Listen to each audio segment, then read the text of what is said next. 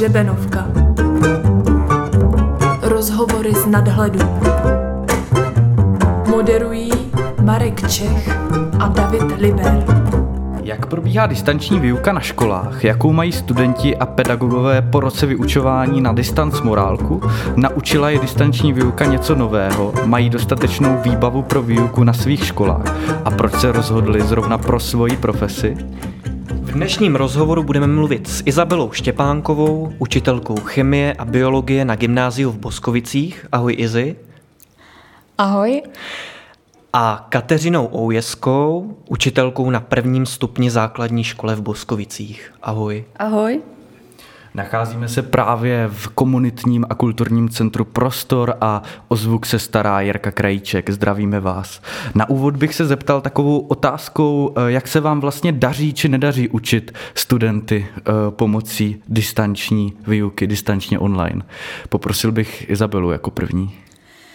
Mě docela dlouho trvalo, než jsem si vůbec vytvořila nějaký systém, jako jak chci učit, jak to bude celý probíhat, ale jak už jsem si to potom vytvořila asi po několika týdnech, tak teďka už jsem si na to zvykla a funguje nám to a jde mi to, takže jo, jako daří se mi. Daří se mi probírat i těžký učivo, příklady normálně počítáme všechny, tak jako ve škole, takže daří.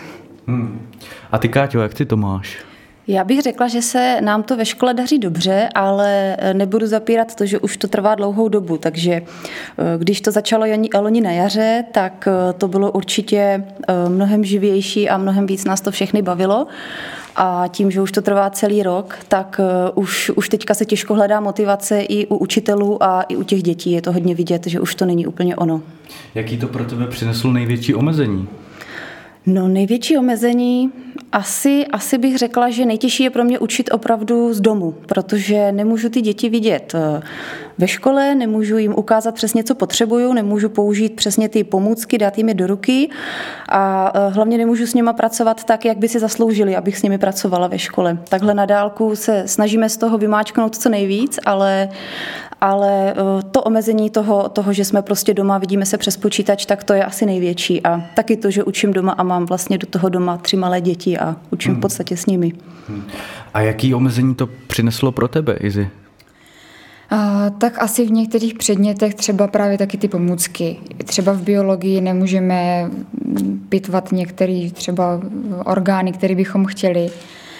Takže jako tady v tomhle, a jak říkala Katka, no, nevidím ty děcka, nevidím jejich reakce, jak se tváří na to, co jim říkám, takže v tomhle asi největší.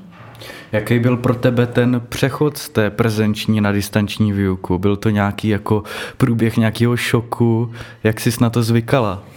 Já jsem prezenčně učila asi tak jako 4 měsíce vlastně, v součtu 5 možná, a to ještě na poloviční úvazek, protože jsem ještě vlastně sama studovala, takže pro mě to bylo takový jako celý hodně divný, že vlastně najednou jsem byla úplně doma, dodělávala jsem diplomku, do toho jsem teda měla nějak volat s dětskama a rozhodně to byl šok, bylo to divoký, vůbec jsem vlastně jako nevěděla, jak často volat nebo jako, jakou formou jim to podávat.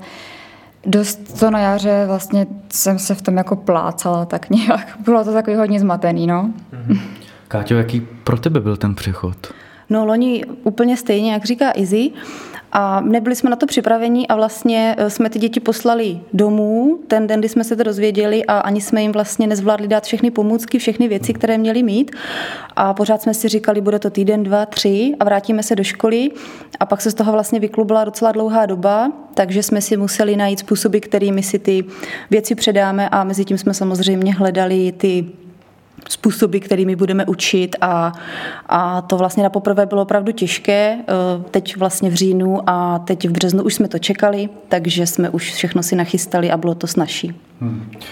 Připravila vás na to nějakým způsobem škola, jako nějaká podpora tam byla v rámci tady té distanční výuky, pomohli vám s tím nějakým způsobem, vás hodili do vody a museli jste se naučit v tom nějakým způsobem plavat?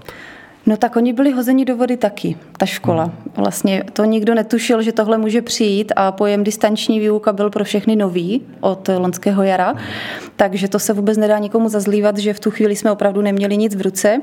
Nicméně jo, jsou samozřejmě v České republice školy, které zareagovaly velice svižně a hned vlastně zakoupili programy Microsoft Teams a další, přes které mohli učit.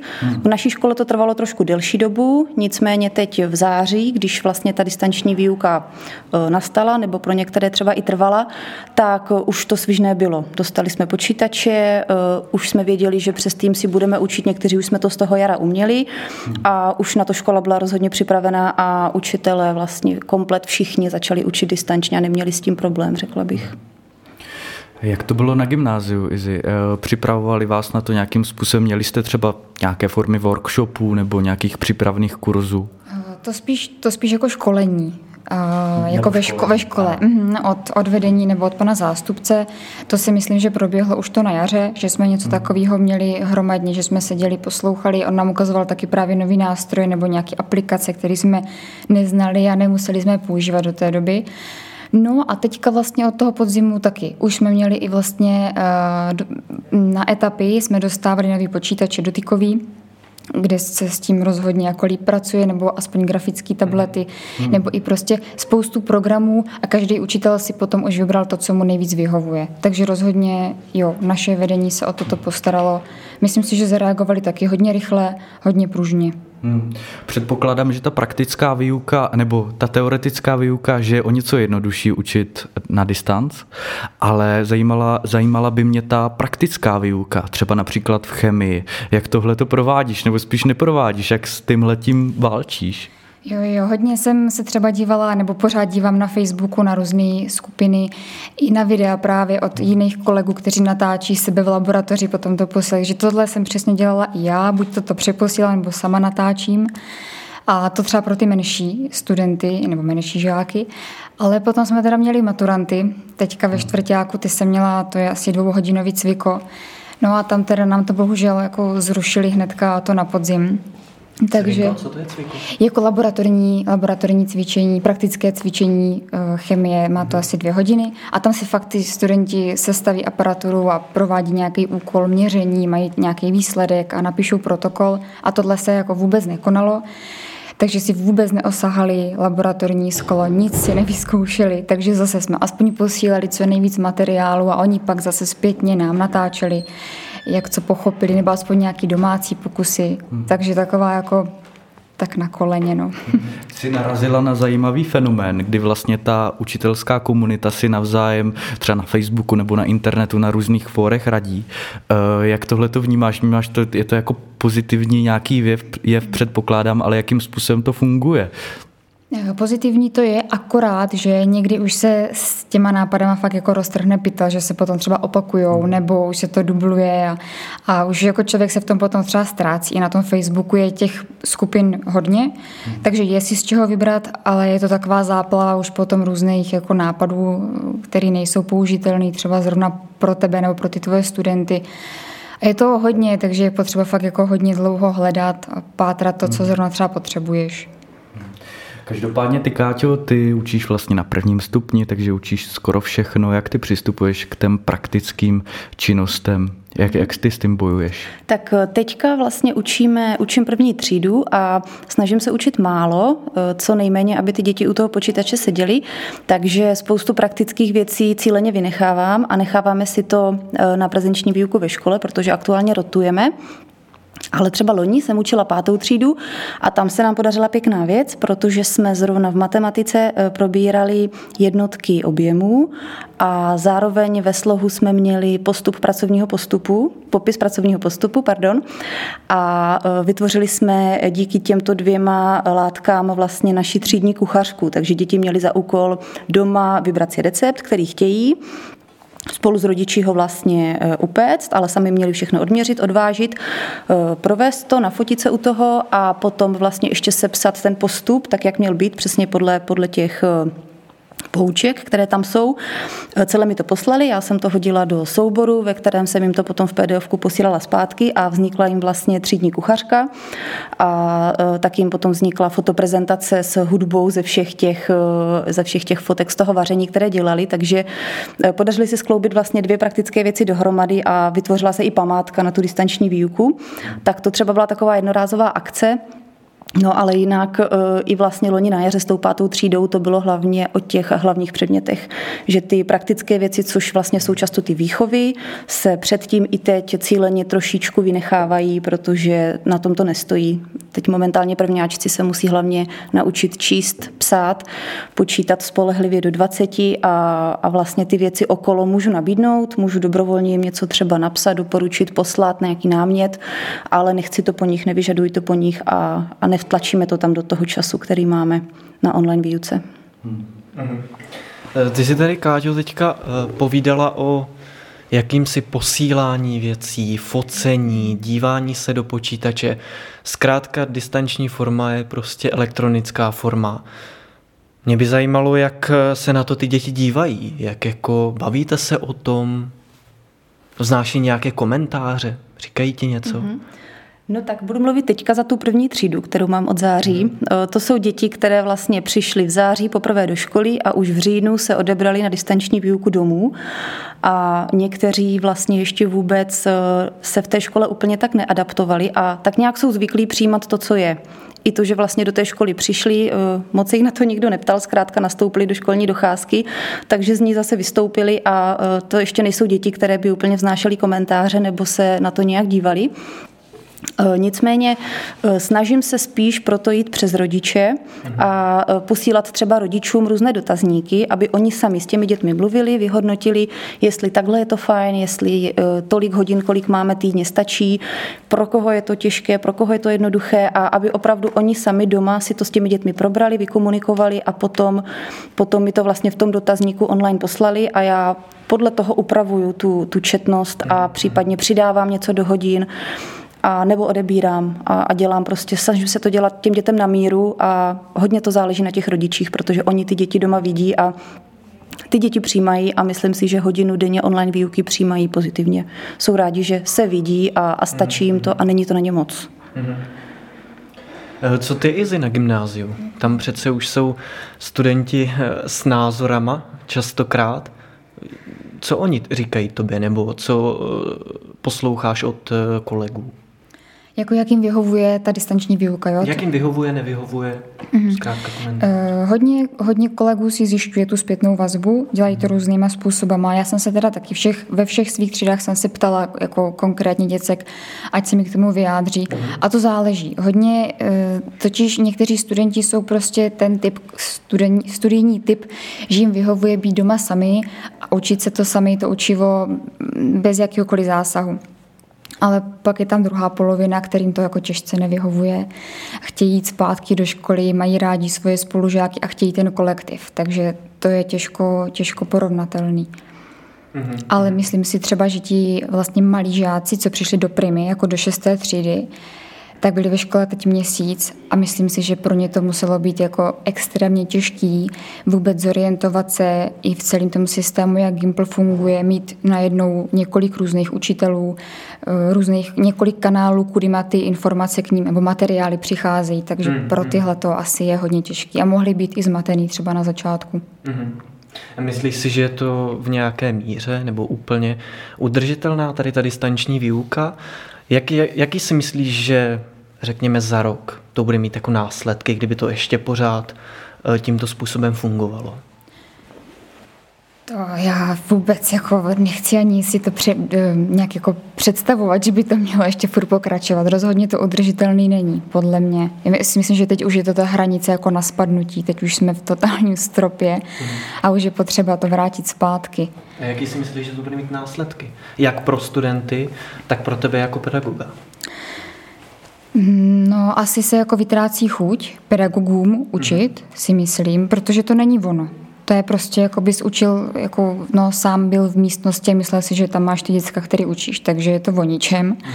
A ti studenti si myslím, že hodně zlenošili, nebo ještě by mohli teda zlenošit, protože jako někteří, že vědí, jaký jsou pro ně možnosti, že to můžou obejít, aby nějakým způsobem prošli a prochází to i u těch maturit, jako jsou nějaký prostě výjimky a tak.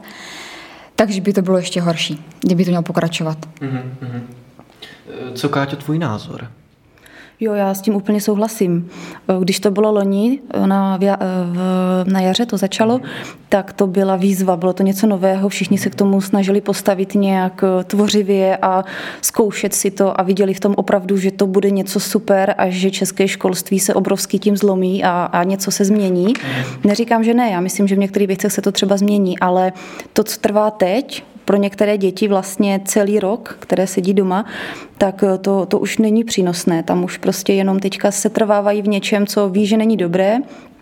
Jak říkala Izzy, snaží se to třeba i trošku obcházet, i ty děti na prvním stupni. A hlavně už teďka jasně vidíme, co všechno nám utíká. A když pominu teda to, že utíká ta látka, to, že se ty děti nenaučí to, co mají, tak to hlavní podle mě, co třeba těm dětem na základní škole utíká, je to setkávání se, ti kamarádi, třeba i ty výchovy, ve kterých právě vznikají ty vztahy, můžou pracovat ve dvojicích, můžou v tělocviku mezi sebou soupeřit. O přestávkách se baví u svačinky, takže tohle všechno jsou strašně důležité věci, o které oni přichází a všechny speciální metody a způsoby, které si učitel chystá a které chce dělat, pomůcky to prostě najednou vůbec je to úplně k ničemu, nemůžou si na to sáhnout a v tomhle směru si myslím, že to v ničem už jako dobré není. No. Není to způsobeno taky částečně tím obrovským obsahem učiva, který vlastně pedagog musí to dítě do něj nějakým způsobem jakoby nalít. To je to správný slovo. Myslím, že určitě to tím je, ale to se potom už stupňuje od roku k roku. Já teď učím prvňáčky, takže tam si troufám říct, že to je v pohodě a nic očesávat nemůžeme a neočesáváme. Ale jo, myslím si, že když potom se učí děti v předmětu Člověk a jeho svět nějaké třeba historické jevy, nebo mají třeba na druhém stupni zeměpis, dějepis a mají tam vlastně obrovskou masu toho učiva, tak rozhodně si nemyslím, že by to všechno všichni museli 100% znát a to souvisí i potom s učitelským pohledem na to, jak by se děti měly vzdělávat a co by měly vědět, jestli opravdu musí všichni umět všechno, anebo jestli je dobré, když se zaměří na něco, co je opravdu baví. Takže jo, určitě je to tím, že všichni učitelé chtějí všechno. Zůstaneme ještě u tebe. Naučila ses ty sama během tady distanční výuky něco nového? Nebo přišla jsi sama na nějaký jiný způsob výuky? Na něco kladného nebo naopak teda záporného? Určitě. Tak ty technologie nebo ta práce s tím týmsem, to je rozhodně dovednost, za kterou jsem ráda. Online dotazníky, které jsem rozesílala rodičům, s tím taky hodlám pokračovat, protože to je něco, to je vlastně hrozně rychlý nástroj, jak od rodičů dostanete odpověď na něco, co řešíte. Všichni mají dneska mobily, takže v 10 minutách vytvoříte dotazník, pošlete a oni vám pošlou odpověď, tak to je něco, co si taky určitě ponechám z distanční výuky. Ale hlavně ve své třídě myslím, že jsem si ověřila to, že se na ty děti můžu spolehnout a to, že jsem je vlastně od počátku první třídy nehledě na distanční výuku vedla k nějaké zodpovědnosti a k tomu, aby si sami hlídali to, co mají udělat, i když jsou to teprve prvňáčci, takže se mi to vyplatilo a že se to vyplácí a bude vyplácet dál, protože i ty malé děti jsou schopné hlídat si zkrátka to, co je jejich úkolem a například ve škole, když mají hotovou práci, tak ví, že práce nekončí, ale dostávají další a mohou si ji vybrat. Tak takhle na distanční výuce vlastně vědí, že to, co ode mě mají zadáno, zkrátka udělají, stejně jako ve škole a mají pak ještě dobrovolnou nějakou část, kterou taky můžou udělat a já vlastně vidím i na dálku, že to opravdu dělají a kladu tu zodpovědnost na ně a ne na rodiče. Takže tohle je super věc a jsem za to vlastně vděčná i distanční výuce, že vidím, že ty děti pracují a pracuje každý sám za sebe a mnohdy tam ty rodiče u toho nemusí asistovat, což u prvňáčku je podle mě velká věc. Co Izzy, ty jsi řekla, že jsi prezenčně učila 4 až 5 měsíců. Tak byla to pro tebe částečně zkouška ohně, můžu-li to tak říct. Je tam i přesto něco, co jsi ty našla, jako něco nového, něco, co se ti teď vyplácí, a nebo jsi za to ráda, za ten přístup, za způsob výuky a chtěla bys ho praktikovat i po distanční výuce? No, asi jak říkala Katka, tak jsem taky ráda, že jsem si osvojila tady všechny tu techniku a tady ty programy, které jsem vůbec neznala. Mm-hmm. To je velký plus rozhodně, že jsme si takovouhle cestu nějak našli i s těma sežákama. A ještě to má teda velkou výhodu, přiznám se, že mám mnohem víc času na přípravy. než když by byla normálně prezenční výuka, protože s tím každý učitel na začátku asi strašně válčí, takže tohle je pro mě obrovský plus, že ten čas mám. Ale jinak jasně, jako možná některé třeba hry, nebo na nějaké procvičování učiva, nějaké aktivity. To si myslím, že bych klidně mohla používat i potom v té prezenční výuce, nebo třeba nějakou formu testů, co jsme si teďka jakoby s těma studentama nějak začali, nebo co jsme se naučili používat, tak to si myslím, že použitelný je i do budoucna. Takže kdyby část tvého dne vyplňovala například jedna online přednáška nebo něco takového, seš zásadně pro? Ne, rozhodně zásadně pro nejsem. To mě čeká příští týden, když začne rotační systém, tak mě čeká právě asi 2 hodiny online a zbytek, teda no, jo, ne, 2 prezenčně a zbytek online, jo. A takže je to zmatek akorát, nadzmatek, takže to jako ne, tím myslím jako nějakou konkrétní hru třeba v online prostředí, že si můžeme přenést i v té prezenční výuce. Takhle jsem to myslela. A co kdyby byl třeba jeden den v týdnu vyloženě distanční, že by ty děcka třeba se učili doma a bylo by to orientované na nějaký skupinový práce, že by měli prostě nějaký jako online hodiny a do toho by třeba pracovali nějakým způsobem ve skupinách, třeba klidně v nějaký školní knihovně nebo něco takového. Myslíš si, že tohle to je cesta, jako nakombinovat ten distanční a prezenční způsob? No, pokud by se to nějak zavedlo možná pro celý třeba ročník, pro celou školu, pokud bychom s tím pracovali takto všichni, tak asi bychom si taky zvykli, asi bychom se s tím taky naučili pracovat, asi jo. Ale spíš, jestli by si to jako uvítala, nebo jestli si myslíš, že je to třeba úplný nesmysl. Bylo by to zajímavý určitě, takže jako proč ne, ale myslím, že v tuhle chvíli se spíš všichni těšíme na to, až to bude zase ve starých kolejích. Jo, já si myslím, že to je cesta. Mně tohle hodně dává smysl, protože si umím představit, že 4 dny s dětmi něco vyvozuju, něco procvičuju, dávám jim ty znalosti, ty informace, snažím se to do nich nalít a 5. den je nechám, aby to sami použili, aby to zkusili, aby si s tím pohráli, dám jim třeba věci, které do té doby v rukách neměli a nechám je svobodně, nebo samozřejmě s nějakými pravidly a mantinely, ty věci užívat a procvičit si tu látku. Mně to přijde docela fajn. Tak pojďme se přesunout k dalšímu tématu, a to tedy tématu maturit. Takže teď se zeptám Izabely, je to velice aktuální teďka téma, teď se maturovat bude. Maturity tedy byly posunuty na červen, pokud se nepletu. Doufejme, že se neposunou ještě na pozdější dobu. Jak se studenti na gymnáziu připravují na maturitu? Jak to probíhá? Jak ty to vnímáš? Oni, myslím si, že se připravují jako poctivě. Myslím si, že to je pořád stejný jako při normální výuce. Ten, kdo se připravovat chce, tak se připravuje. Ten, kdo nechce, tak to nechává na později.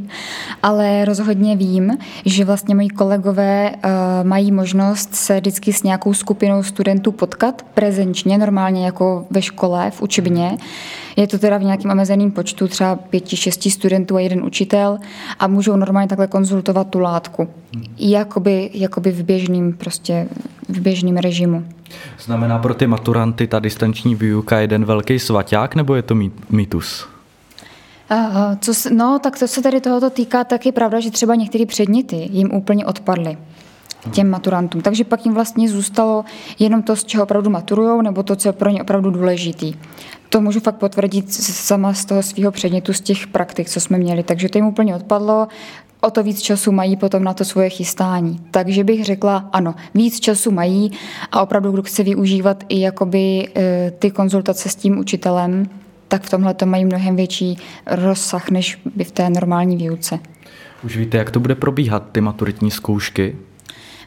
To zrovna jsem se na to ptala kolegyně, je to tak, že vlastně studenti mají normálně tu svoji profilovou část, to znamená, vyberou si 1-2 předměty, ze kterých maturují jakoby v té školní části maturity. No a z té státní, tak tam vlastně se píše didakťák z češtiny a didakťák buď matematika nebo angličtina. A tak, jak se chodívalo potom ještě na ústní z češtiny a případně teda ústní z angličtiny, tak letos si můžou studenti vybrat, jestli to chtějí absolvovat, tu ústní část, anebo ne. Takže velká většina studentů se rozhodla, že toto nebudou absolvovat. Takže si napíšou jenom ten didakťák a konec. Myslíš si, že tohle to dobře, že vlastně to nemusí absolvovat? Ne, já si myslím, že to je špatně. Takže to vnímáš jako špatný krok? Toto si myslím, že je špatný krok. Přece jenom do té školy chodili několik let a vlastně to studium, jako tím si prošli, i těma ty informace mají, tak proč najednou teďka na konci celého toho studia to takhle celý překopat? Nedává mě to smysl. A šlo by to provést celé online, ta maturitní zkouška? Určitě by to šlo. I státnice probíhají online, tak proč ne maturita, že? No, ale tak spíš mě zajímá, do jaké míry by to bylo, prostě do jaké míry by ta kredibilita té zkoušky tam byla. Na nule. Podle mě tady tohle je spíš taková jako zase nějaká uskutečnění, aby se neřeklo. Ale ta podstata, je to maturitní zkouška, je to nějaké zakončení studia, patří k tomu všechna ta atmosféra, to se musí zažít prostě naživo. Online je to taková fraška.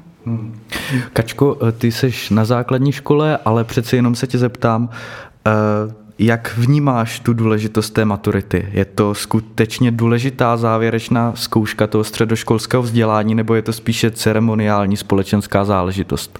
Tak já nad tím přemýšlím asi ne jako učitelka, ale spíš jako někdo, kdo maturoval. A jo, myslím si, že když už člověk věnuje 4 roky studia, studiu něčeho a tráví vlastně spoustu času tím, že se učí a naučí se učit vlastně, takže je škoda, aby si potom sám neověřil, že to dokáže. A myslím si, že jsou lidi, kteří si zvolí, že nechtějí, jsou lidi, kteří naopak se chtějí třeba s někým poměřit nebo i třeba sami se sebou a rozhodně do toho budou chtít jít. Každopádně pokud je to gymnázium a ty lidi potom odchází na vysoké školy, tak ta maturita je podle mě pro každého dobrá, aby byla, protože je bude čekat spousta jiných, možná těžších zkoušek. Je to třeba takový jako způsob se naučit sebe prezentovat, ta maturita? Já jsem to tak asi trošku vnímala, když jsem maturovala. A i ta práce s tím stresem a s tím vším, co vlastně najednou nastane, tak jo, myslím si, že navíc v téhleté situaci budou všichni zhovývavější, tak si myslím, že by vlastně to klidně mohlo proběhnout. Izia, co ty si o tom myslíš? Myslíš si, že je to jenom nějaká ceremoniální společenská záležitost, nebo je to fakt důležité zakončení? Já si myslím, že to je zakončení střední školy a začátek té další navazující vysoké školy, obzvlášť teda pro ty naše studenty.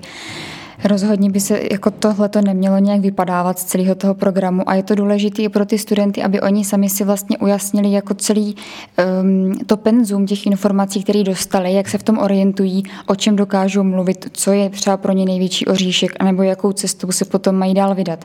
Takže jako jo, taková vlastně jako reflexe toho středoškolského studia. Mělo by to rozhodně takhle být. A proč je to tedy tak důležité? Protože přeci jenom studenti na závěr střední školy dělají ještě přijímačky na vysokou školu, to znamená, že oni dělají vlastně ve velice krátkém čase 2 velké zkoušky. Proč není teda jenom 1 zkouška, která ověří ty jejich znalosti a na základě toho ukončí střední školu a dostanou se na tu vysokou? Proč to tak je, to ti úplně nedokážu odpovědět, že to má každá vysoká škola, má nějaký jinačí nároky na ty studenty, ale ta maturita je spíš chápána, nebo já to chápu tak, jako zakončení té své vlastní střední školy. To, jaký jsou potom přijímačky na vysokou, to je věc jiná, že tam jsou nějaké testy. Ale hlavně taky ty testy, ty přijímačky na vysokou, tak to je jako nějaký takový obecný, snad jako rozhled komplexní, když to ta maturita je hodně konkrétní. Máš tam konkrétní předměty. Pojďme se přesunout k dalšímu tématu. Máte pro svou práci vhodné vybavení a zázemí? Nechybí vám pomůcky a v jakém stavu je momentálně zázemí těch vašich škol? Teď se zeptám Kačky. Jo, tak já myslím, že máme pomůcky a myslím, že máme všechno, co potřebujeme. Já jsem ve škole vlastně necelé 2 roky teprve učím a z toho velkou část distančně. Nicméně za tu dobu, co jsem tam byla, tak vždycky, když jsem něco potřebovala a chtěla jsem to, tak jsem si to mohla u svého vedení na pracovišti Slovákova obhájit a ve velkém případě vlastně k tomu došlo, že mi to objednali a koupili. Takže domluva je určitě dobrá.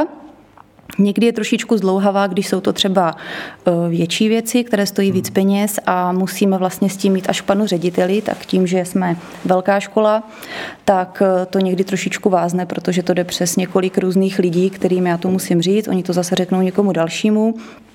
Pak se to řeší vlastně na nějaké poradě a tam to buď projde nebo neprojde a zase těmi stejnými lidi se ta informace potom vrací ke mně a já jsem ochuzena o tu možnost o tom nějak diskutovat a řešit. Takže to třeba bych řekla, že je zdlouhavý proces, ale... Jak dlouho to trvá takový proces? No, tak to bych řekla, že je třeba v řádu klidně jako týdnů, protože se to vlastně vztahuje na ty porady, které má to nejvyšší vedení a všechno se to řeší na těch poradách. Takže to je prostě taková situace, se kterou asi teď nejde nic moc dělat. Takže cesta k tomu je někdy dlouhá, ale nemůžu říct, že bych neměla to, co potřebuju. Já jsem vždycky si to zkusila vykomunikovat a nedala jsem se, takže jsem si to uměla potom získat. Jak je to na gymnáziu, Izzy? No tak i když vlastně máme jako docela starou budovu, tak jak zvenku, tak i zevnitř vypadá moc pěkně, je vlastně opravená. A co se týká nějakých kabinetů, tak náš kabinet je taky moc hezky vybaven, takže tam jsem jako z tohoto pohledu velmi jako spokojená. A co se týká pomůcek, tak i ten náš kabinet je teda napěchovaný biologií a geografií, mám pocit, tam máme spoustu map.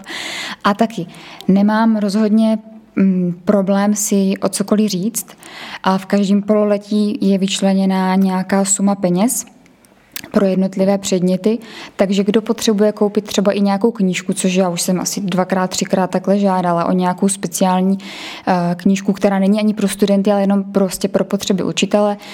Napíšeme si to vždycky na seznam s ostatními kolegy a ty peníze se vždycky najdou, takže v tomhle tom vůbec není žádný problém. Teďka se kupovaly i nový mikroskopy, asi 20 mikroskopů, což je hodně peněz.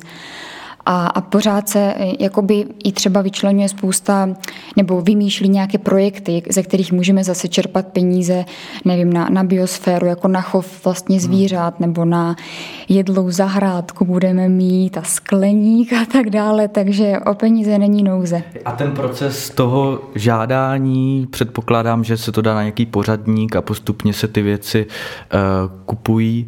Trvá to dlouho, nebo jak to takhle funguje v rámci času? Je to otázka, jako záleží, to se vždycky ty peníze se jako uzavírají k nějakému datu, no, takže v rámci třeba několika měsíců už ti potom ty pomůcky nebo ty knížky dojdou. Není to nic jako extra dlouhýho, to ne.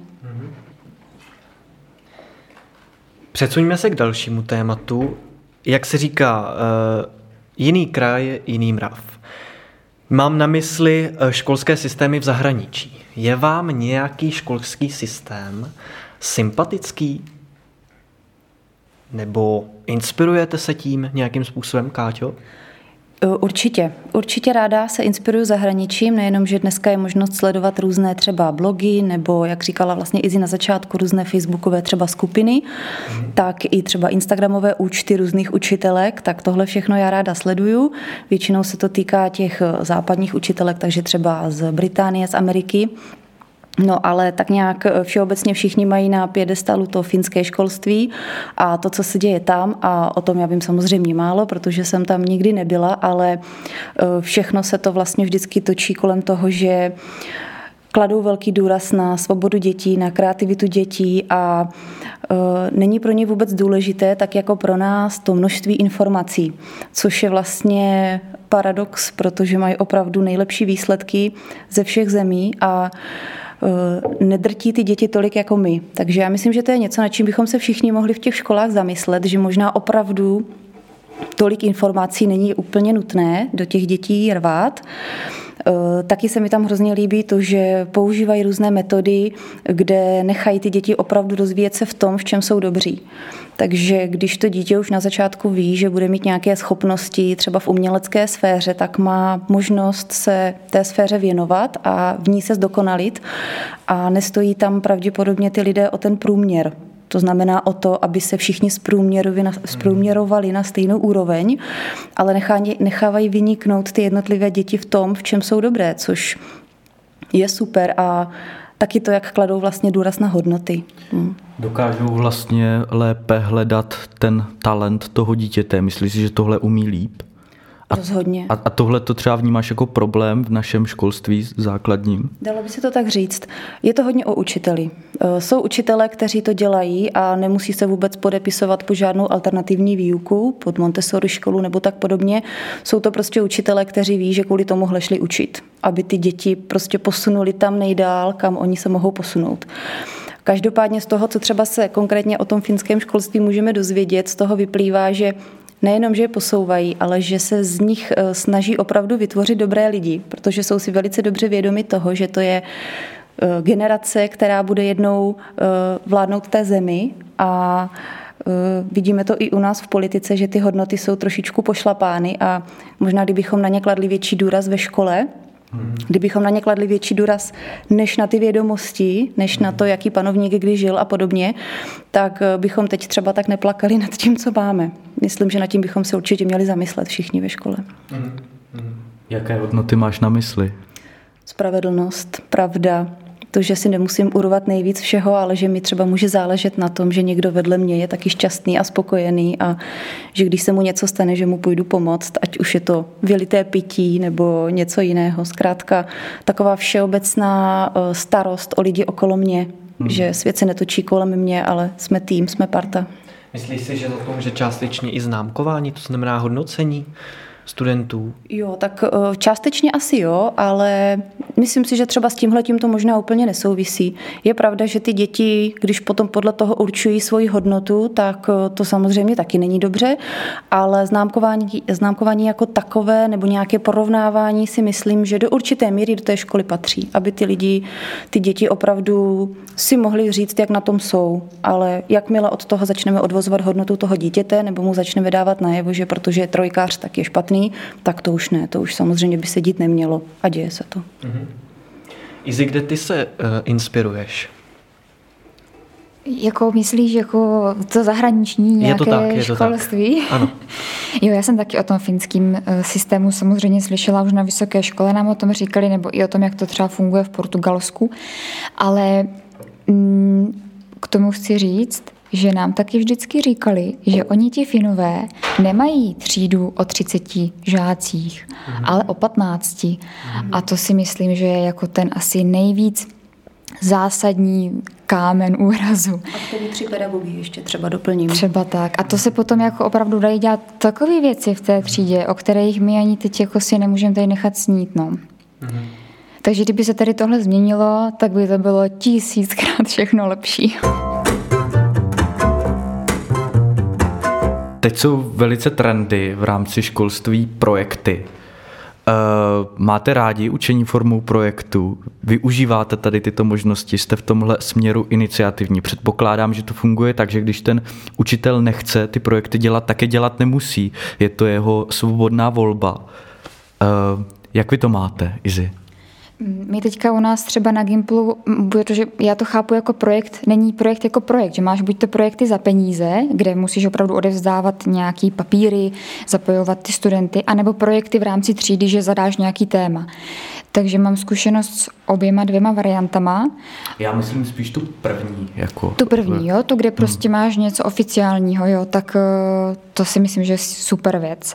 Pokud máš nějaký nápad, pokud k tomu dostaneš peníze, zajistíš si skupinu děcek, který s tebou do toho půjdou a budou aktivní, bude je to bavit, mají k tomu třeba i blízko k tomu tématu, tak si myslím, že určitě je to výborný a proč ne. Obzvlášť u nás na gymnáziu, to je tak hrozně pestrá skupina děcek nebo studentů, mezi kterými se vždycky někdo najde, kdo se rád zapojí a myslím si, že my učitelé, tam jsme jako velmi často jako získáme od těch studentů nové informace, protože jo, jak třeba je to někoho záliba nebo koníček, nějaká ta činnost daná. Makáte teďka na nějakých projektech i přes covid, i přes pandemii? Ano. Zrovna kolegyně má právě projekt, už jsem to zmínila, jedlá zahrádka, na to má zase taky svoje studenty a já mám teďka úplně nově, jsem za to hrozně ráda. Budeme stavit skleník, od září se do toho vrhneme s mými studenty, takže to je teď asi aktuálně, co vím. A co na základní škole, Káťo? děláte teďka něco? Tak já mám zkušenosti hlavně spíš s tou projektovou výukou jako takovou ve třídě, že si sami nějaké téma zvolíme a vytvoříme, ale ty se ptal teda na ty projekty všeobecné, tak tam já jsem se sama k ničemu ještě nedostala za tu krátkou dobu, co tam jsem, ale vím, že fungují projekty v tuhle chvíli, tuším 2, jeden se jmenuje Šablony a z tohoto projektu se vlastně například doučují děti, které třeba mají nějakou, jsou náchylní k tomu, že by třeba nemuseli zvládnout učivo, takže ty peníze jdou vlastně na to, že učitelé si je mohou doučovat.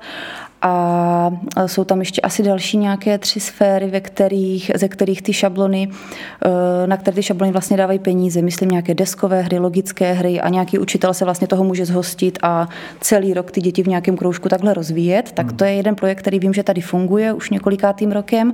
A druhý projekt je vlastně, o kterém já vím, nebo na který si teď vzpomenu, souvisí vlastně s tím polytechnickým centrem, který máme postavené na naší budově Slovákova, a tam se vlastně aktuálně tvoří nějaký projekt dílničky nebo praktická výuka, jsou tam vlastně biologické učebny, jsou tam různé stavebnice, je tam technické vybavení, takže všechno to souvisí vlastně s tou technikou a různě se tam točí i třeba různé jiné školy, které se tam nějak vzájemně inspirují a naši děti tím taky prochází, ale to všechno je vlastně trošičku asi teď zpomalené i tím covidem, protože to centrum se otevřelo vlastně předloni na podzim a všechno, co se rozjelo, se zase postupně zastavilo, takže nějak to pořád funguje, ale já osobně přímo v tomhletom nefiguruju nějak. Děláte třeba ty projekty i napříč ročníky? Spolupracujou spolu děti i různých věkových kategorií? Je možný, že v tomhletom se to děje, ale já opravdu v tomhletom ještě nemám vůbec žádnou zkušenost. Určitě je mi to blízký, protože když ty peníze jsou a máme možnost je nějak dobře využít, tak to považuji za skvělou věc, ale já sama jsem ještě s ničím takovým se na základní škole nesetkala a je to asi tím, že jsem tam krátce. Jasně. A ty, tak předpokládám, že skleník nebudete stavět jenom s jednou třídou? Je možný zapojit studenty napříč ročníky, ano. A vidíš to jako dobrou věc, že prostě třeba jako primán se potká s třeťákem? Určitě jo, určitě to bude zajímavé setkání. Každý ten student nebo žák donese něco jiného. A je pak super se na tohleto dívat, jak se potkají, jako takhle vzdálení žáci. Jak práce na projektech probíhá časově? Je to v rámci systému 45 minut hodina, nebo to třeba děláte celé odpoledne? Já jsem jako ještě takhle se přímo tady tohoto úplně nezúčastná, takže jako nemůžu říct, ale vím aspoň, co jsem fakt jako takhle z doslechu se dozvěděla. Záleží to, jaký máš termíny, většinou máš třeba půl roku na odevzdání nějakého plánku, takže si to samozřejmě můžeš rozvrhnout a ani není nutný se třeba potkávat každý týden nebo jako dávat si to jako nějakou povinnost. Takže to časové rozvržení je hodně flexibilní, záleží na tobě a na těch studentech, jak se k tomu kdo postaví. Projevují o to studenti zájem tady o ty projekty? Nebo jaká je potom poptávka? Ten nápad, záleží, jaký nápad. Jasně, někdy to přijde ze strany studentů, že by něco chtěli a naším úkolem je se o to potom postarat, abychom na to sehnali peníze třeba, pokud to jde. A někdy naopak ten nápad přijde z naší strany, tak to zase nabídneme těm studentům. Tak je to takový asi docela vyrovnaný. A jak je to na základce? A teďka můžeme mluvit i o těch projektech třeba nezaplacených, takových těch neoficiálních. Jak na tohle reagují žáci? Tak to je hrozně vítaná věc. To je něco, co vlastně naruší tu každodenní stejnou výuku a ty děti to rozhodně vítají. I prvňáčci, i páťáci, to jsou zatím moje jediné 2 zkušenosti, ale všichni jsou rádi, že se najednou děje něco jiného. Mně osobně se vždycky hrozně líbí, když se nám to protne celým týdnem, že třeba začneme v pondělí nějaké téma, něco si o něm řekneme. Já si k tomu najdu třeba různé písničky, videa, hry, diskuze, otázky a to všechno vlastně různě vkládáme do toho týdne a přitom se třeba i nějak dál samozřejmě učíme. No a potom si to nějak společně zakončíme, máme z toho třeba nějaký výstup. Tak to jsou spíš takové projekty, bych řekla, třídní. Například třeba jsme měli 3králový projekt, protože jsem věděla, že tohle téma je mi docela blízké, takže vlastně hned v lednu po Vánocích jsme se bavili o 3 králích, řekli jsme si jejich historii, jak to s nimi bylo, jak se vlastně jmenují, proč tam přišli do toho Betléma. Naučili jsme se písničku od Ondřeje Rumla, kterou zpívá, která vlastně, pokud jste viděli ten videoklip, tak je i s krásným příběhem právě z dětského prostředí, ze školy. Takže i na to téma potom jsme se bavili, různá třeba divadýlka jsme si k tomu zahráli a zakončili jsme to potom návštěvou Betléma vlastně v kostele, kde jsme i ty tři krále viděli.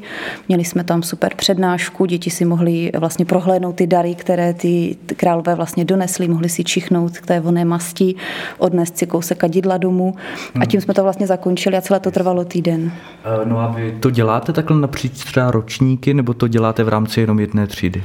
Tohle to zrovna, o čem mluvím, tak to si dělá každý sám ve své třídě. Já to potom třeba nabídnu kolegyním, jestli to chtějí využít, a tohle zrovna využili, ale i vlastně vlivem toho setkávání by nešlo, abychom to dělali společně, takže si tam vlastně každý šel sám, nebo každý si to vlastně dělal sám ve své třídě, protože teďka ten rok vlastně tvoříme jenom ty homogenní skupiny ve škole a nemůžeme se vlastně ani potkat.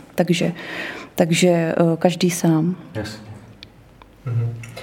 Káťo, teď trošku navážu na ty školní projekty. Vyhovuje ti vlastně frontální výuka, kdy je pozornost upírána na tebe, anebo raději upřednostňuješ tu kooperaci s těmi dětmi, vzájemnou spolupráci, dítě, skupinová spolupráce?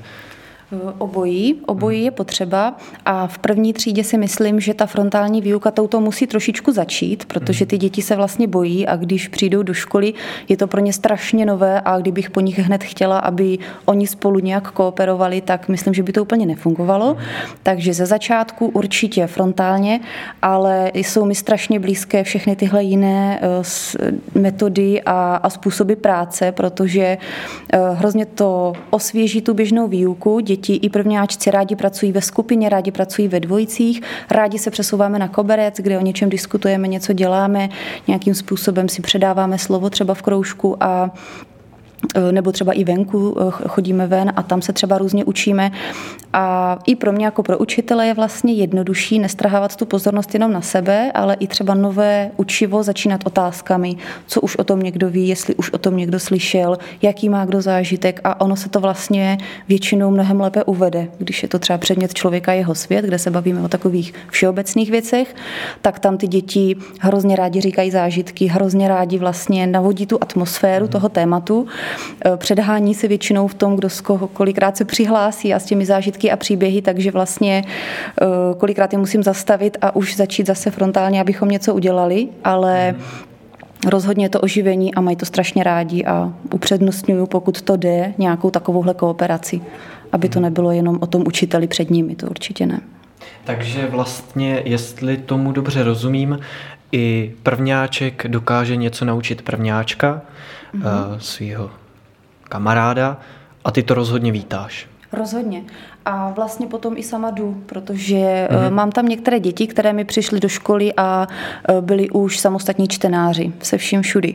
Tak tyhle ty děti nemůžou sedět v lavici a koukat na vás a já po nich nemůžu chtít, aby četli máme, momu, když oni mi s přehledem přečtou celou větu, zakončí tečkou nebo otazníkem a koukají na mě, že vlastně už neví, co by. Takže využívám toho, posadím je třeba někdy k někomu, o kom vím, že třeba potřebuje pomoc a nebo je využiji třeba na jinou práci nějakou, kterou jim dám, ale často se snažím je dát tam, kde vím, že budou užiteční a někdo jiný zase to ocení a vlastně se tímhletím žáčkem nechá trošičku jako vyvést výš, tak určitě i prvňáčci tohleto skvěle zvládnou. Co ty, Izzy? Projekty ve třídě, jo? Prosím. Ne. Jakým způsobem ti vyhovuje ta frontální výuka na gymnáziu a jestli využíváš nějaké alternativní přístupy? Jasně, jo.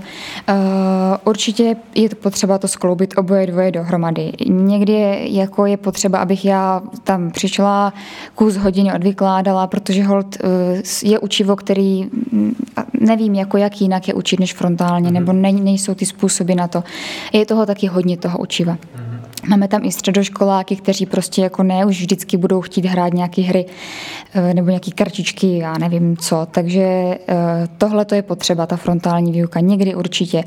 A samozřejmě taky vítám, taky jsem pro, když mi na toto učivo vyjde, když mi na to vyjde pěkný čas, téma, samozřejmě je strašně důležitý, to téma, co zrovna probíráme, tak potom samozřejmě taky, nebo třeba vymyslím, pozbírám nějaké články nebo nějaké informace na internetu, rozhážu to po třídě, oni mají potom za úkol si ty skupinky vytvořit. Těch způsobů je hodně a na tohle to jsou i třeba právě ty webináře teďka během distančky. I psala jsem si i poznámky, jako co potom můžu praktikovat, až se vrátí do školy. Myslím si, že jako je to hodně kreativní činnost, takže to lze vždycky nakombinovat, aby to sedlo třídě i mně. A je to pro tebe... Jestli to můžu říct takhle, je pro tebe frontální výuka jednodušší a když už nevíš, jak jiným způsobem to učivo přednést žákům, třeba kooperací mezi samými, tak je to pro tebe lehčí? Ne, určitě ne. Na místce vach je to stejné. Asi je to na místcevách, je to stejné. Mhm. Není jako, rozhodně není lehký si před tu třídu stoupnout a začít jim něco vykládat tak, aby mě pořád poslouchali a chtěli mě poslouchat, když to učivo je třeba těžký. Rozhodně by bylo 100krát snažím dát knížku, přečtěte si to tady sami, že? Ale to by asi nebylo úplně jako šér, no. Takže rozhodně jako frontální výuka jako taková není lehká. Mhm. Káťo, když učíš na prvním stupni, myslíš si, že by neprospěl, neboli myslíš si, že by prospěl v Boskovicích nějaký druh alternativní základní nebo střední školy? Ano, myslím, že ano, protože Boskovice mají jednu velkou školu o 3 budovách, to znamená 7 prvních tříd třeba. A to je hrozně velká spousta dětí a hrozně velká spousta rodičů, kteří mají nějaké představy o tom, jak by měla výuka vypadat. A minimálně 1 třída s nějakými prvky alternativní výuky by byla podle mě skvělá a myslím si, že by byla velice rychle naplněna tahleta třída. Protože dneska prostě rodiče jdou po trošičku jiných inovativních věcech a můžou si přečíst o tom, jak vypadá Montessori pedagogika, jak vypadá Waldorf, můžou to vědět a i když třeba nechtějí úplně konkrétně přesně tohleto, tak aspoň chtějí, aby to v té třídě vypadalo trošku jinak, aby to nebylo jenom to klasické, jenom to tradiční, tady máš 1, tady máš 3, oprav si to a přijď, ale aby se tam trošičku víc třeba i hrálo, aby ty děti měly možnost třeba se sami hodnotit. Já neříkám, že se to neděje v té klasické škole, děje se to a znám spoustu učitelů, především teď svých kolegyň, které to dělají, ale často u těch alternativních škol vlastně ani nevíme, co všechno si z nich můžeme vzít a možná by nám to třeba někdy i přišlo jednodušší v té třídě, kdybychom to takhle s těmi dětmi dělali. Takže určitě si myslím, že by to v Boskovicích bylo fajn a rodiče by to určitě ocenili. Našla by se 100% 1 třída rodičů, která by ji naplnila. A v rámci základní školy v Boskovicích mluví se o tom, že by se nějaká takováhle třída udělala? Ne. Nevím o tom zatím. Vím, že teďka se vlastně 1 změna udělala a bude od příštího roku od září a to je moc pěkná změna, vznikne vlastně sportovní třída na Stušilově. Takže to je fajn, tam budou mít děti, je to taky trošičku reakce asi na covid, budou tam mít děti mnohem víc tělocviku, ten tělocvik bude vedený 2 pedagogy a ta třída byla v tu ránu naplněná a myslím si, že to je úžasná věc, že vlastně ty děti budou vedeny k pohybu a budou mít prostě něco povinné, něco navíc a jo, tohle mě přijde hrozně fajn, že se alespoň nějaká specializace zvolila a myslím si, že ta alternativa by klidně mohla být hned další. A to je na 2. stupni, ta sportovní? To je na 1. stupni. Na 1. stupni. Takže prvňáčci vlastně na Sušilové si mohli vybrat, pokud šli na Sušilku, jestli chtějí do sportovní, anebo do klasické. Izi, jak je to u tebe? Jak to vnímáš ty? Myslíš si, že by v Boskovicích, konkrétně teda pojďme se bavit o střední škole, myslíš si, že by tady měla nebo mohla vyrůst nějaká alternativní střední škola s jakýmkoliv zaměřením?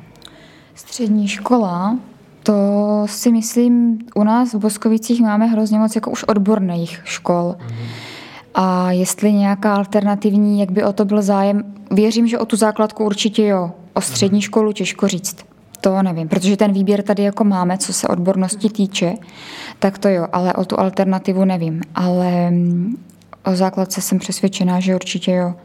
A kdybychom teda počítali s tím, řekněme, materiálem, co tady máme, to znamená střední školy, které tu máme, myslíš si, že by bylo dobré v některé z těchto škol otevřít opravdu s tím stejným zaměřením, ale s tou alternativní výukou, s těmi novými systémy? Byl by to asi jako experiment, proč ne? Klidně jo, ať se to klidně otevře, ale zase jako nevím, jaký by o toto byl zájem. Ty bys si to neskusila ráda? Já bych do toho asi patrně nešla, jako středoškolák ne. Mm-hmm. No ale v rámci gymnázií je takový trend, kdy máš různá odvětví, humanitní gymnázium nebo pak jako přírodovědné gymnázium. Chtěla by si třeba na takovém jako přírodovědném gymnáziu učit? Mm-hmm, ano. A co si o tom myslíš? Myslíš si, že tohle je ten správný přístup, kdy si to ten student vybere vyloženě to svoje zaměření a tomu se už jenom věnuje? Nebo vnímáš, jako, že nabide to penzum těch znalostí na tom gymnáziu, že je to jako dobře? No tak určitě jsou studenti, kteří mají jasno a vědí, co chtějí dělat už jako v raném věku. Pokud by takovou příležitost měli, určitě jo, to by bylo pro ně výborný. Mhm. Pojďme se přesunout k dalšímu závěrečnému tématu, a to konkrétně, jak se nahlíží na profesi učitele v současnosti. Ta společenská prestiž té profese vaší se historicky různě měnila. Nejdřív byla docela jako učitel významný, byl to ten jeden z těch nejdůležitějších lidí ve vesnici, pak to jako trošku klesalo, teď se to zase, co vím, zlepšovalo a v rámci různých průzkumů, tak vlastně učitel je hnedka v závěsu za téma doktorama a tady téma lidma. Ale mě by zajímalo, jak to svoje postavení nebo to postavení té své profese vnímáte vy osobně. Má to tu společenskou prestiž, jakou by to mělo být, a finanční ohodnocení? Káťo?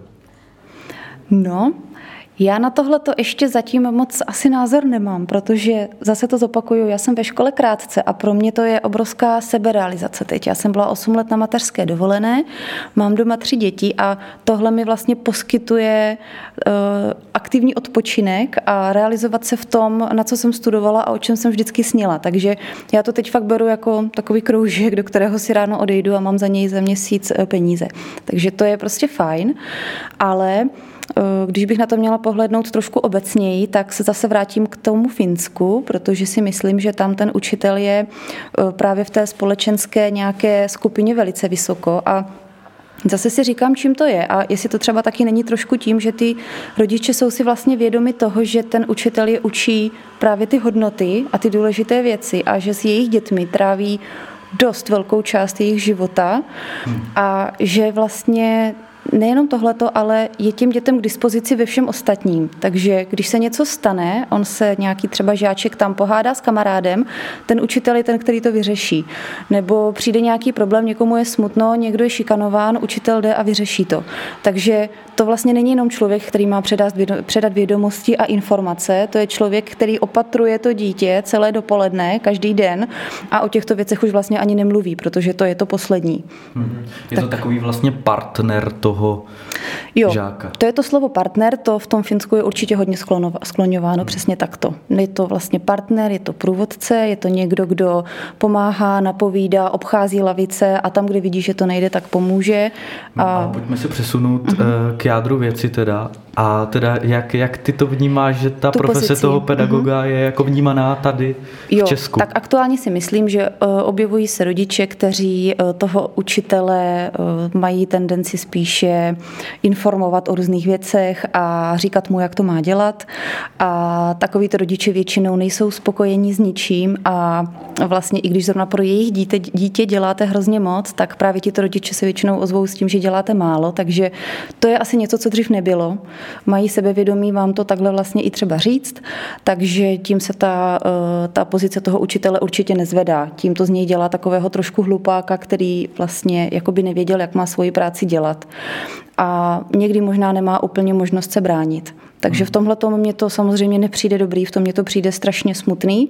Na druhou stranu já jsem třeba takového rodiče zažila asi jenom jednoho za tu dobu. Všichni ostatní byli spolupracující a i teď všechny ty rodiče, které vlastně mám v té třídě, tak jsou prostě, kooperují se mnou a jsou to lidi, kteří mi věří a dávají mi to najevo a všechno, co řeknu, co napíšu, o co je poprosím, tak druhý den ty děti mají. Takže třeba tahle ta skupina lidí, ať jsem konkrétní, si myslím, že na mě jako na pedagoga pohlíží s důvěrou a rozhodně si nemyslí, že bych tu práci dělala nějak špatně. Takže já asi takhle konkrétně, já to obecně moc... A co ta ekonomická stránka věci? Myslíš si, že je to správně ohodnoceno? Teď jste dostali přidáno? Jo, já myslím, že teď po všech těch různých přidáních, které nastaly, to je prostě fajn tak, jak to je. A... mně prostě nejde v tomhletom být moc obecní, protože obecně o tom mluvit, protože jo, prostě vidím, hodnotím se sama za tu svoji práci a vidím sama, že po 2 letech mám pořád co zlepšovat, pořád co dělat jinak, takže já bych si teď nešla říct o vyšší plat. Já prostě momentálně vidím, že je to v pořádku tak, jak to je a když to bude víc, tak ať je to víc, to bude fajn, ale já o to asi teď nikoho žádat nebudu. No ale my tu máme i profesorku gymnázia. Tam to funguje ještě trošku jinak, kdy prostě na toho profesora na tom gymplu je nahlíženo skutečně ještě jiným způsobem, co se týče nějaké jako společenské prestiže. Jak ty to vnímáš, Izzy?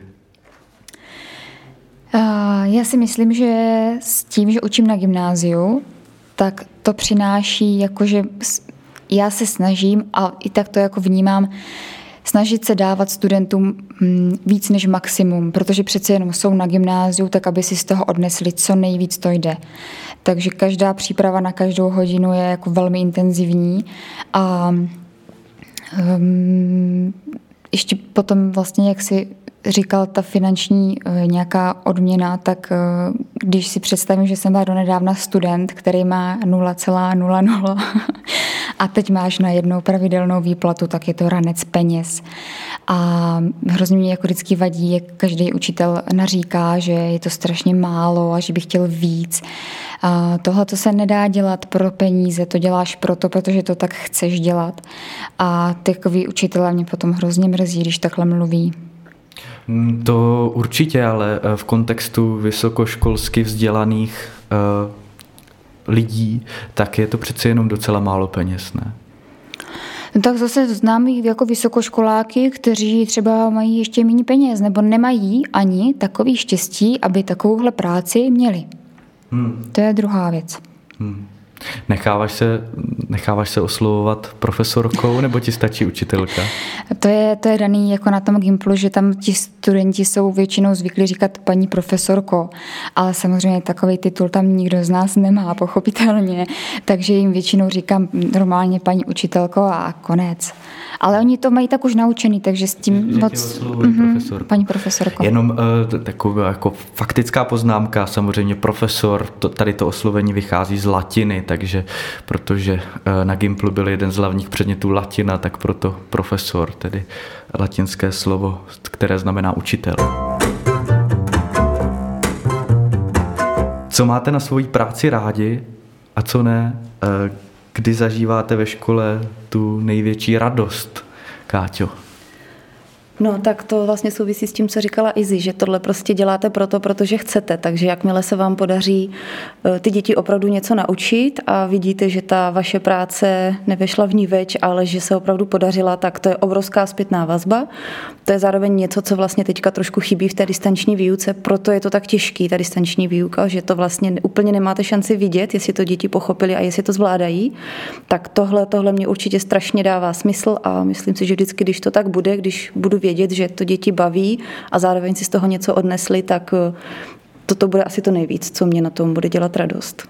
Máš ráda děti? No mám. Svoje i ty ve třídě. Super, no a co ty, Izzy? Co mě na tom nejvíc baví? Co tě na tom nejvíc baví a kdy zažíváš největší radost ve škole? Určitě mám radost, když takový ty první dny v té škole a člověk je takový ještě jako nervózní, když tam má vůbec před tu třídu předstoupit, ale Hrozně se mi líbí, když se mě podaří udělat nějaký vtip, kdy to pochopí ta třída a zasměje se nejlíp třeba, tak jako vidím, že prostě v tom nejsou sama a že mě mají rádi v ten moment. A to je jedna věc. A druhá věc je právě, jak říkala Katka, když jim fakt řeknete nějakou úplně super informaci, nějaký fakt nebo novinku a teďka pozorujete vlastně ty děcka, že jako aha, tak a teď jsem to teda pochopil, díky. Tak ten moment, jako když to vidíš na těch dětech. Ten wow efekt. Ten moment. Mm-hmm. A co naopak na té práci nemáte rádi? Co vás vyloženě otravuje, Káťo? No, někdy mě otravuje to známkování, konkrétně teď v té první třídě, protože tam je to fakt hrozně diskutabilní, no, jestli ty děti má člověk známkovat. Samozřejmě všichni dáváme jedničky, to tak prostě je, ale vlastně se i běžně děje, že se dávají dvojky, trojky. Já když dvojku dávám, tak ji dávám spíš motivačně, abych ty děti pomohla jim trošku se zvednout a většinou to tak zafunguje. Jakmile už ale takováhle známka se opakuje, tak děti často tím nálepkujete a posazujete je do té škatulky. Pardon, preferovala by si spíše třeba slovní hodnocení? No úplně nevím, jestli celkově. To jako slovní hodnocení, to se taky děje. Teďka třeba na té distanční výuce o to víc, hodnotím spíš slovně, ale já myslím, že oboje je dobré, že i ty známky ty děti potřebují, protože někteří se opravdu chtějí porovnat, někteří opravdu chtějí vidět, jak na tom jsou a pak s tím dále pracovat. Ale teď v té první třídě mi to vlastně úplně radost nedělá, takže třeba písanku jsem po konzultaci se svými milými kolegyněmi úplně přestala známkovat a děti si ji hodnotí sami, protože to ve mně vyvolávalo fakt hrozně negativní pocity, že mám někoho známkovat za to, že ještě nemá vypsanou ruku a za to on prostě nemůže a hlavně on je ten, který se nejvíc nadře v té třídě u té písanky, takže proč by měl dostat dvojku nebo trojku? A co ty, Izzy? Co tě nejvíc jako obtěžuje na práci učitele? Mě nejvíc otravuje vymýšlet, vytvářet testy. A nebo jako vůbec prostě nějaký to zhrnutí toho učiva. A potom to samozřejmě opravovat. To je strašného času a to je největší otrava. Takže by si nejraději vůbec netestovala studenty? Já bych jako nejradši si o tom popovídala jako formou nějakého zkoušení, jako samozřejmě ne nějakého hrozného nátlaku, ale ono na to není vůbec čas vyzkoušet v každé třídě 32 lidí. To se nedá a hlavně, že neuděláš to prostě na komplexně, na všechno učivo, vždycky bys měl prostě jednoho člověka na nějaký malý úsek, takže to by bylo úplně k ničemu. Ale no, ty testy jsou hrozně pítomí, to mě fakt otravuje. Vidíš z toho nějaký východisko, prostě nějaký jiný způsob, jak hodnotit tu práci v té škole? Teď akorát východisko jako jediný, který ti trošku usnadňuje, tak je během teďka té distančky to, že vlastně ty testy můžou být elektronicky a že se část z nich, pokud zadáš samozřejmě ty uzavřené odpovědi, tak se to i samo opraví nebo jako vyhodnotí. A já už tam potom jenom vidím procenta, takže tohle je třeba pro mě jako taková cestička. No. Myslíš si, že tohle by vůbec učitel neměl dělat? Prostě opravovat testy jak na běžícím pásu, že by se měl věnovat spíše té výuce. Jo, bylo by to ideální, kdyby tohleto vůbec jsme nemuseli dělat a jenom jsme mohli učit, protože to je obrovský zdržení. Mhm. Třeba v zahraničí, tak vlastně učitelé mají k sobě nějakého vždycky asistenta, vím, že tak funguje třeba ve Francii. Uvítali byste tohle? Jo, všema 10. Kteří by vám tiskli prostě podklady a opravovali testy. My jako vlastně ve škole asistenty běžně máme, oni jsou vždycky psáni třeba na nějakého žáka, ale automaticky pomáhají právě s těmi věcmi, které učitel potřebuje. Já jsem loni měla skvělou asistentku, ale úplně jsem nevěděla, že vlastně tohle všechno po ní můžu chtít, takže jsme spolu spíš tak nějak jako vycházeli a učili tak, jak nám to šlo, ale myslím, že by to byla velká úleva, když by tohle člověk nemusel dělat a věnoval by se tomu, co je opravdu potřeba, být tam s tím dítětem a pomoct mu tam v tu chvíli a ne sedět u jeho učebnice a tu opravovat. Blížíme se k samému závěru dnešního rozhovoru. Já se zeptám ještě na poslední otázku, Káťo. Proč jsi vlastně zvolila profesi učitele? Snila jsi o tom už od začátku? No, já jsem to věděla už vždycky. Už na základní škole jsem prostě věděla, že tímhle směrem se vydám. Už tam, když jsem seděla asi pravděpodobně na 2. stupni někdy, tak jsem ty učitele hodně pozorovala. Měla jsem svoje oblíbence, měla jsem učitelky, které mě inspirovaly hrozně moc. No a měla jsem učitelky, u kterých jsem seděla a říkala si, že takhle bych to prostě nikdy nedělala a hledala jsem už v té chvíli vlastně způsoby, jak to udělat jinak, jak to udělat nápaditě. A vlastně jsem se tam hrozně nudila, takže to mě tak nějak asi dohnalo k tomu, zkusit to sama nějak změnit. A zároveň asi i to, že jsem vlastně byla ve skautském oddíle hodně dlouhou dobu, to mě určitě vychovalo, posunulo a každý, kdo je ve skautu, tak má možnost si tu pedagogickou činnost zkusit. Takže už od 14 let vlastně si vedete vlastní družinku, jezdíte s ní na výpravy, staráte se o ní, chystáte jí hry, tak tohle přesně se dělo a to mě v tom jenom utvrdilo. Takže já jsem pak po gymnáziu věděla, že prostě pedák. Má s tím něco společného i, jestli to můžu říct takhle, láska k dětem nebo nějakým způsobem dost dobrý vztah k dětem? Určitě. Tak určitě to je prostě něco, co vím, že se mi asi dařilo. Měla jsem i mladšího sourozence o 10 let, mladšího bráchu Toma, se kterým jsem trávila hodně času, hodně jsem se mu věnovala a věděla jsem, že vlastně asi je to něco, co mi dává smysl, zároveň jsem se v žádném jiném předmětu asi nehledala tu hloubku, nic mě nezajímalo natolik, abych třeba šla učit na 2. stupeň nebo abych si zvolila úplně jinou profesi.